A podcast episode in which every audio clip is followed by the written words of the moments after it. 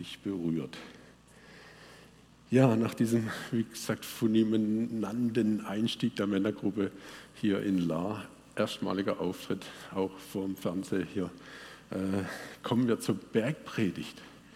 Zur Bergpredigt von Jesus, der es am Nordufer vom See Genezareth gehalten hat und die weltweit bekannten Worte, diese goldene Regel uns mitgegeben hat, die wir in Matthäus 7, Vers 12 lesen. Und da habe ich so mal drei verschiedene Übersetzungen mit reingelegt. Wir fangen mal an mit der Einheitsübersetzung.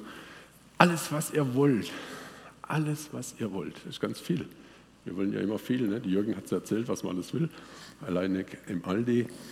Alles, was ihr wollt, dass euch die Menschen tun, das tut auch ihnen. Denn darum besteht das Gesetz und die Propheten. Oder dann die nächste Übersetzung, die neue Genfer Übersetzung, behandelt eure Mitmenschen in allem, in allem so, wie ihr selbst von ihnen behandelt werden wollt. Das ist das Gesetz und die Propheten, sie fordern es. Oder dann die nächste Hoffnung für alle. So wie ihr von den Menschen behandelt werden möchtet, so handelt, behandelt auch sie. Die goldene Regel. In den unterschiedlichsten Kulturen und Religionen finden wir diese Lebensweisheit immer wieder. Fast alle Religionen, verschiedene Kulturen haben sich diese goldene Regel zu eigen gemacht und haben sie aufnotiert.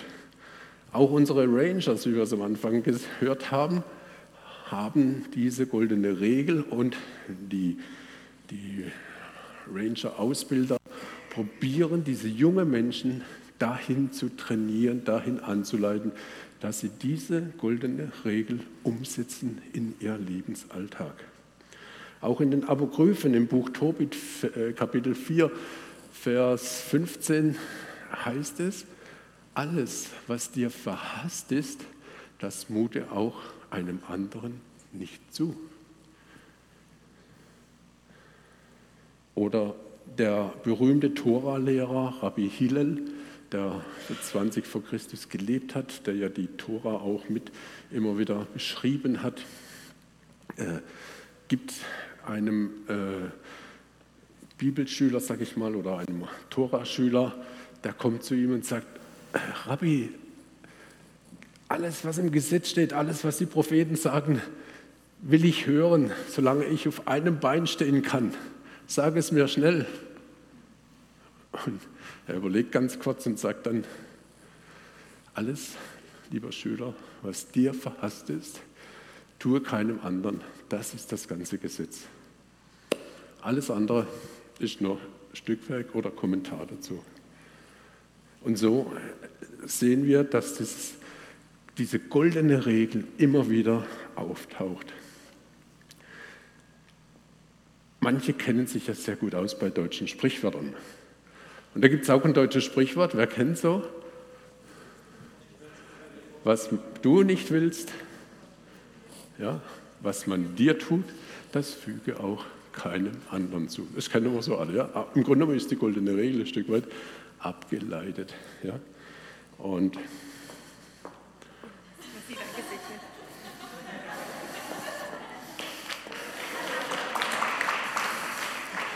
Dein Applaus, Schatz noch 42 Jahre inniger Beziehung kümmert sie sich jeden Morgen, jeden Tag, jeden Abend um mich. Wunderbar, oder?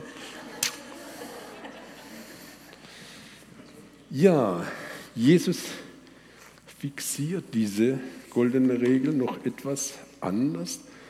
Er nimmt was mit rein, das uns aktiv werden lässt, das uns etwas in die Aktivität hinein mitnimmt.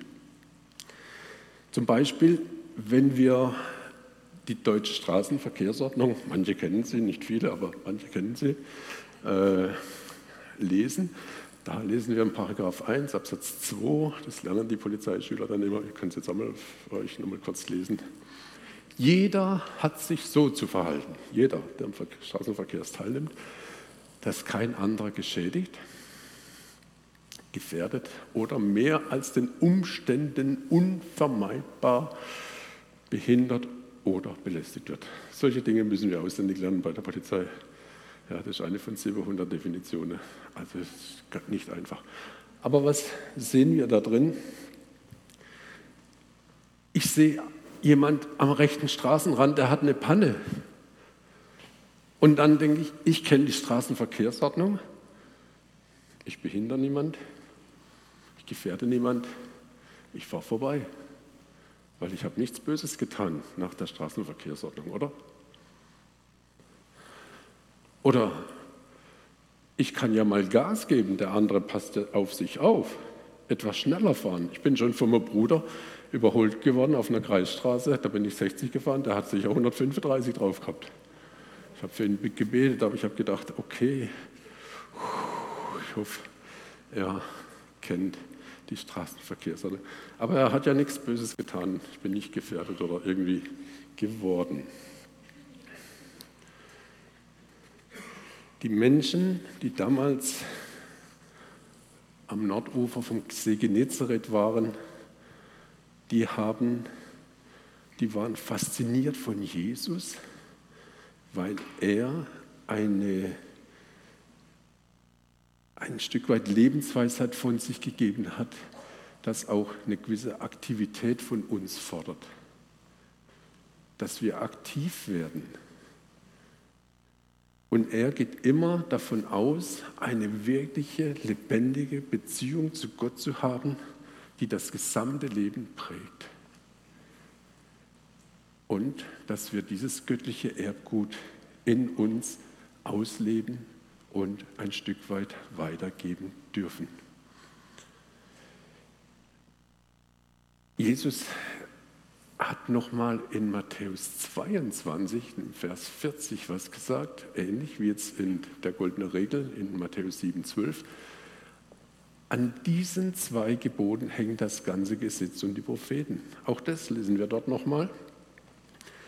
Das heißt, die Gesetzeslehrer, die Pharisäer, die Leute, die alle Gesetze kannten, wollten von dem, der sagt, er ist der Sohn Gottes, wissen, was ist das Fazit? Was ist die, die, die, das Gesamte, wenn man das auf ein oder zwei äh, Sätze bringt? Was ist so diese, diese, dieser Moment? Und dann sagt Jesus zu ihnen, du, du sollst Gott lieben von ganzem Herzen, von ganzer Seele und vom ganzen Gemüt. Das ist das wichtigste Gebot. Das andere ist aber gleich wichtig. Du sollst deinen Nächsten lieben wie dich selbst. So, du kannst Gott gar nicht wirklich lieben. Es gibt Menschen, die sagen, ich habe so eine tolle Beziehung zu Gott.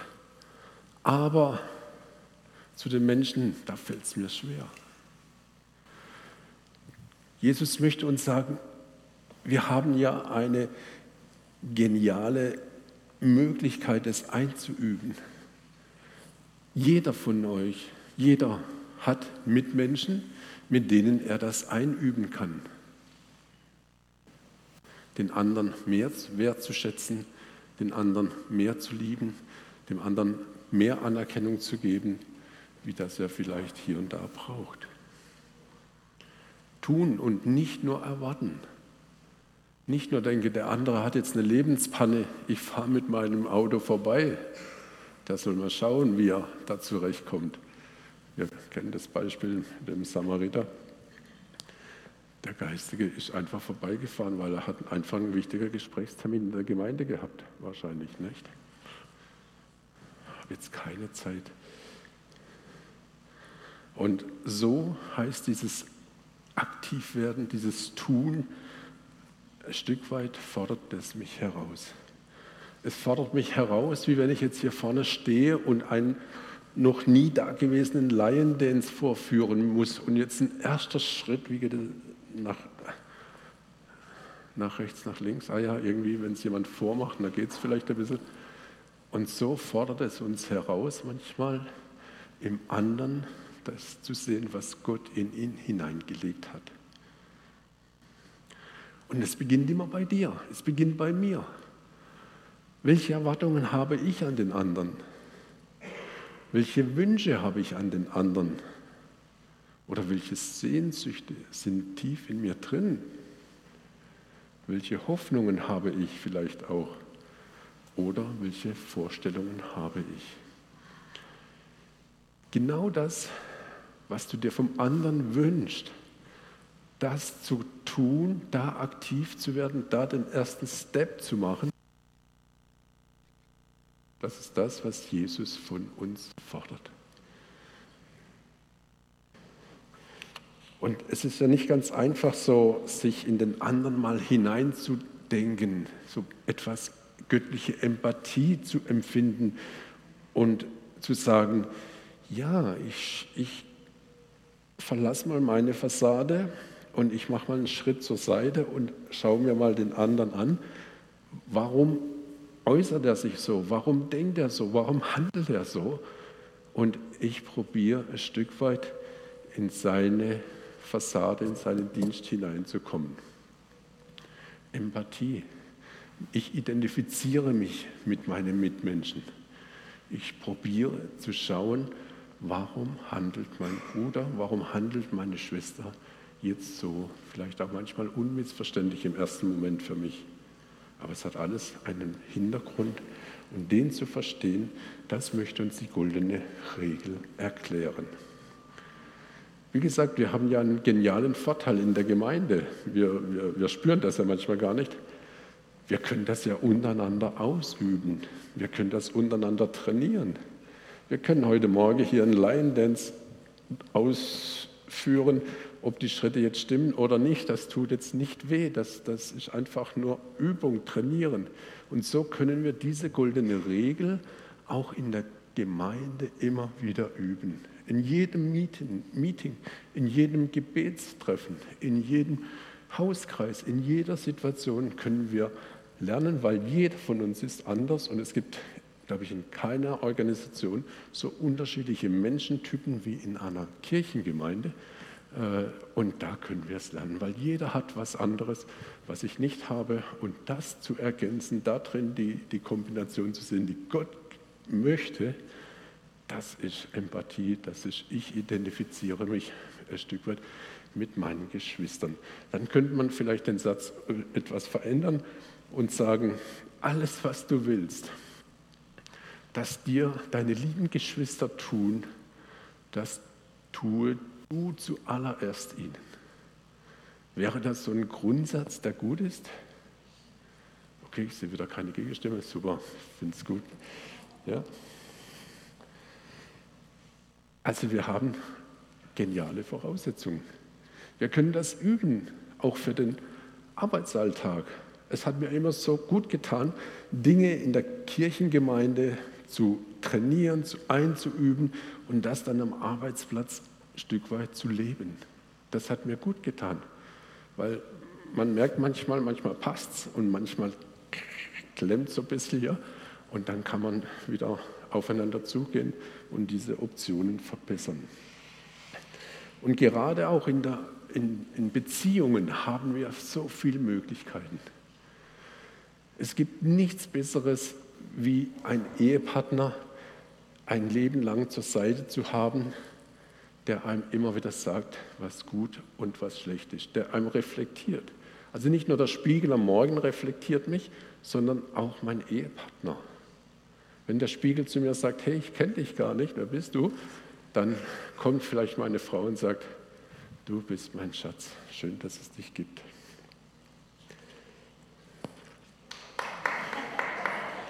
Ja, da kommen die Emotionen der Männer hoch. Ich spüre es. Letzte Woche war in der Lara Zeitung ein ganz interessanter Bericht. Ich habe uns mal mitgebracht, wer er vielleicht gelesen hat. So. Miese Peter leiden unter Stress war so der, der Artikel, der hat mich echt äh, begeistert. Ich habe gedacht, ich nehme so ein paar Gedanken mit in die Predigt rein.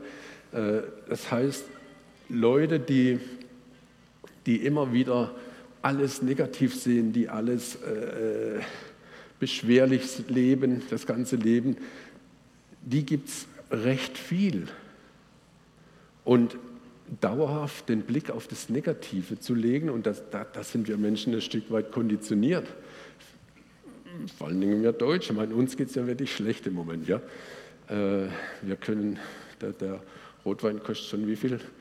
3,28 ne? und also haben wir wirklich, wirklich äh, viele Probleme im Moment.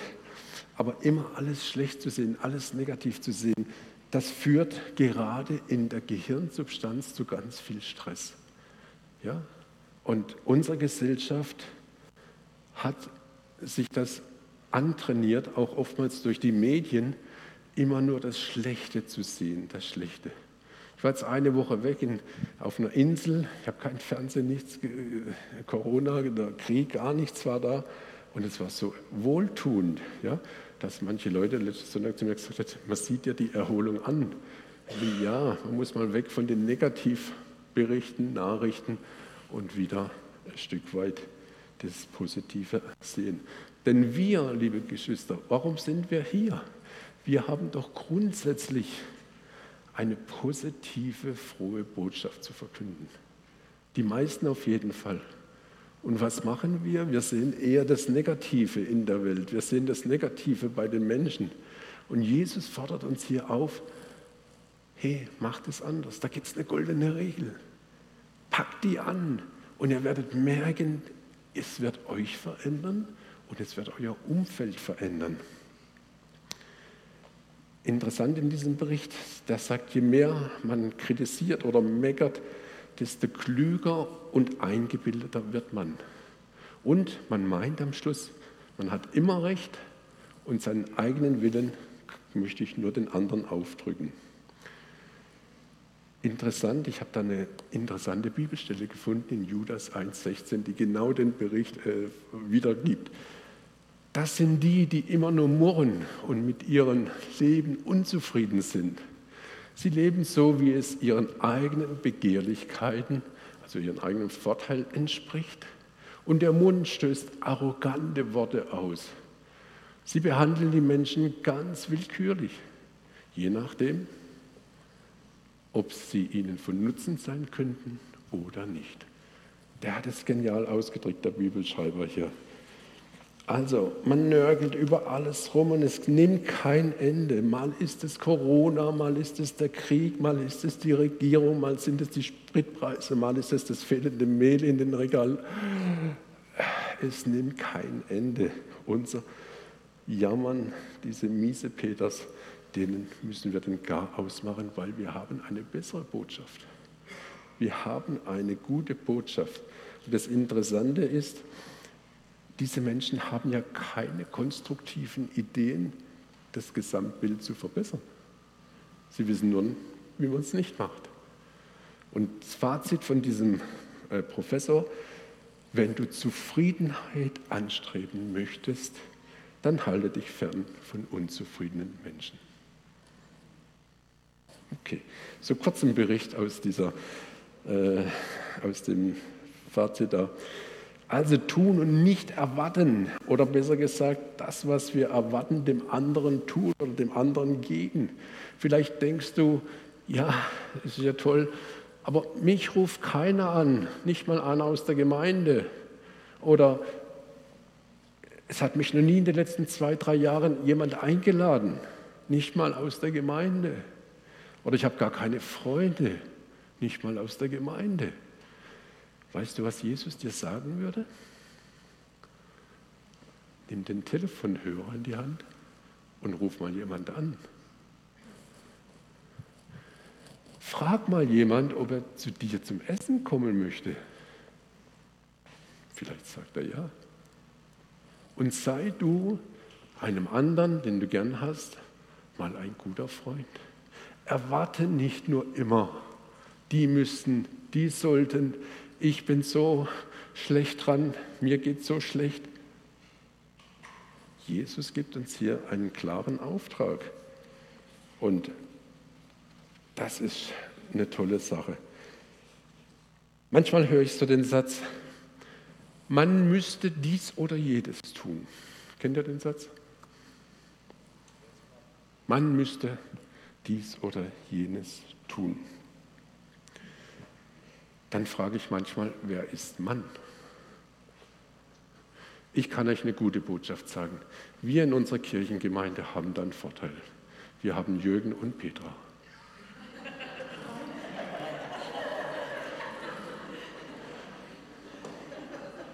Das hat nicht jede Kirchengemeinde. Wenn das bei uns zu Hause der Satz fällt, sage ich, warte, ich rufe Jürgen oder der Petra an, dann ist es meistens schon erlegen. Petra und Jürgen, ich hoffe, ihr könnt das so mitgehen. Gell? Also ich rufe dann Jürgen an und sage, Jürgen, da hat mir jemand gesagt, Mann müsste das und jenes tun. Mann müsste.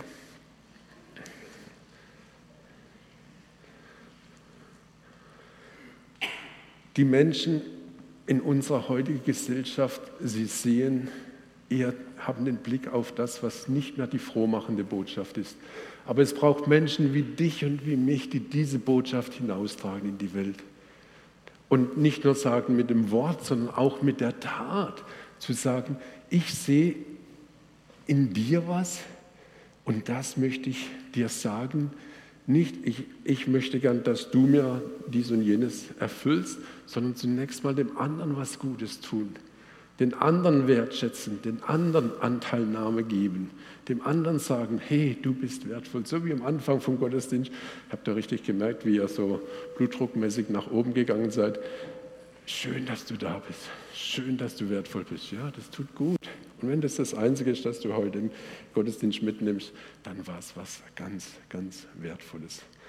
Und auch Paulus schreibt es so im Römerbrief, äh, ähnlich wie in der Bergpredigt Jesus es formuliert in Römer 13, die Verse 8 bis 10. Bleibt keinem etwas schuldig. Was ihr einander allerdings immer schuldet, ist die Liebe. Wer nämlich seine Mitmenschen liebt, der hat Gottes Gesetz erfüllt. Die ganzen Gesetze, die kennen wir dann, listet er dann da auf. Und er sagt, wer den Mitmenschen liebt, tut nichts Böses. So wird durch die Liebe das ganze Gesetz erfüllt. Es ist toll, wenn du gut mit dir selbst umgehst, aber es ist ein Segen liegt darauf, wenn du gut mit anderen umgehst. Du wirst spüren, da gibt es eine, eine Erfüllung, so wie man vielleicht vergleichbar, jetzt schwieriges Vergleich, aber den Line Dance dann nachher komplett kann. Ja, du willst einen Auftritt nach dem anderen haben, weil das begeistert dich so. Und so kann man manchmal spüren, wenn ich das Gesetz erfülle, wenn ich diese Liebe weitergeben kann, dann kommt da was zurück, dann spüre ich, das hat sich gelohnt, diese Investition, diese Grundschritte, diese Grundbasics zu lernen, hat sich gelohnt. Und gerade diese goldene Regel lässt sich nicht ohne Jesus leben. Wir können zwar nette Menschen sein, gute Menschen sein, wie auch immer, aber wir brauchen diesen Jesus, der uns in uns lebendig wird, der sagt, diese Regel, ich ermögliche es dir, dass du mit dieser Regel leben kannst und andere zum Leben erwecken kannst. Und Jesus kam nicht und hat den anderen den Kopf gewaschen, sondern er hat den anderen die Füße gewaschen. Jesus kam nicht und hat gesagt, hey, dient mir mal, ich bin jetzt der König da von Himmel gekommen, sondern er hat den anderen gedient. Und er war sich nicht zu schade zu sagen, ich gehe ans Kreuz für dich. Ich gehe ans Kreuz für mich. Ich lasse mein Leben für dich, damit du Leben hast, damit du leben kannst in Ewigkeit. In Johannes 14,6 sagt uns Jesus, ich bin der Weg, ich bin die Wahrheit und ich bin das Leben, das wirkliche Leben, das ewige Leben. Niemand, egal wie gut du bist, niemand kommt zum Vater außer durch mich, durch Jesus.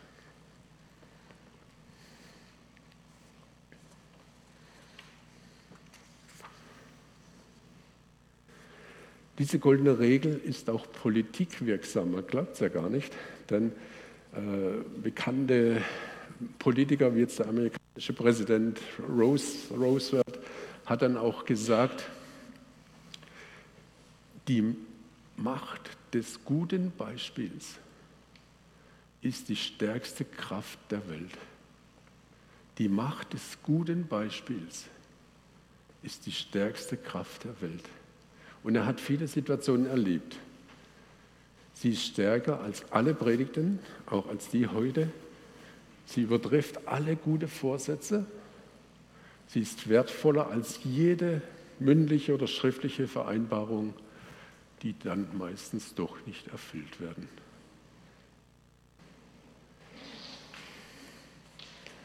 So, wenn du für Abrüstung bist, wenn du möchtest, dass die Welt abrüstet, dann beseitige zunächst einmal deine eigenen Waffen, die du doch immer wieder hier und da ziehst.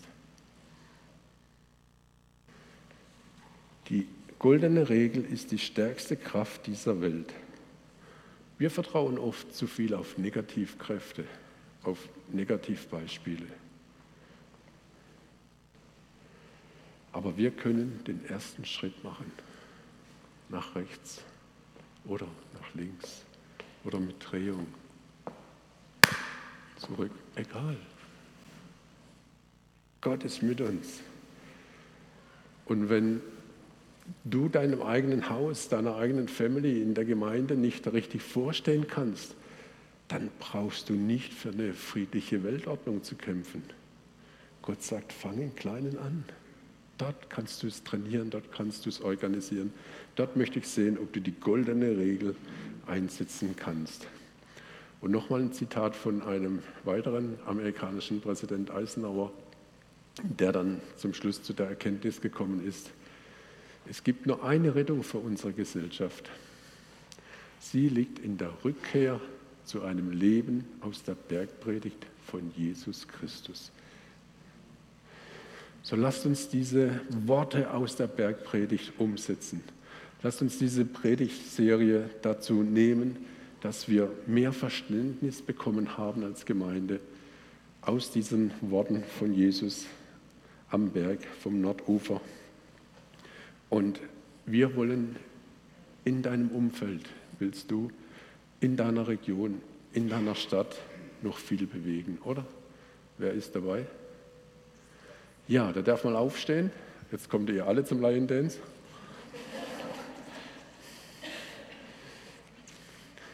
Als Jesus in Jerusalem eingezogen ist, hat das ganze Volk gesungen, Hosianna, Hosianna, der König zieht ein. Wir singen dieses Lied jetzt ein, auch, und ich möchte, dass Jesus in dein Herz einzieht. Dass du schreien kannst, Hosianna, der König kommt. Ihr seid mit dabei, ich freue mich so. Okay, wir geben Gas.